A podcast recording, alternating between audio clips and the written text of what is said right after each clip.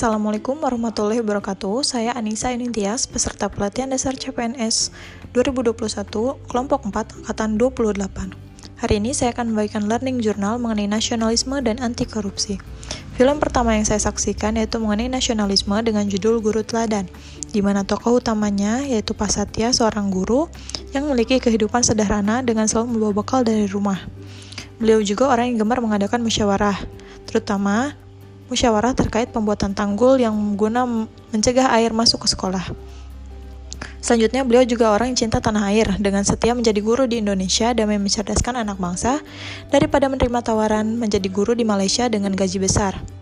Beliau pun merupakan orang yang bekerja keras dengan berupaya terus menyampaikan proposal kepada pemerintah kabupaten sambil secara swadaya bersama-sama membuat tanggul sementara. Video yang kedua yaitu mengenai tokoh nasionalisme, yaitu seorang Bupati Bantaeng.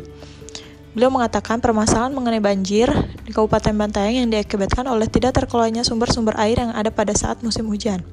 Beliau memberikan solusi dengan membangun cek dam pengendali banjir. Beliau mengatakan membangun sesuatu bukan besar kecilnya suatu anggaran, tetapi asas manfaatnya yang harus bisa yang harus kita pikirkan. Beliau pun mengatakan merubah paradigma pemerintahan yang cenderung dilayani menjadi melayani. Video selanjutnya yaitu mengenai anti korupsi. Di mana tokoh utamanya Pak Hengki pada awal film ditangkap karena melakukan korupsi. Namun di akhir film dijelaskan bahwa beliau merupakan seorang yang jujur dan berani. Dengan berani untuk tidak menerima suap dari seorang pengusaha. Video tokoh mengenai anti korupsi disampaikan oleh Bapak Haryono Umar di mana beliau mengatakan bahwa korupsi terjadi karena peraturan yang tumpang tindih dan sistem yang memberikan peluang. Kemudian, korupsi terjadi karena pressure dari dalam dan dari luar.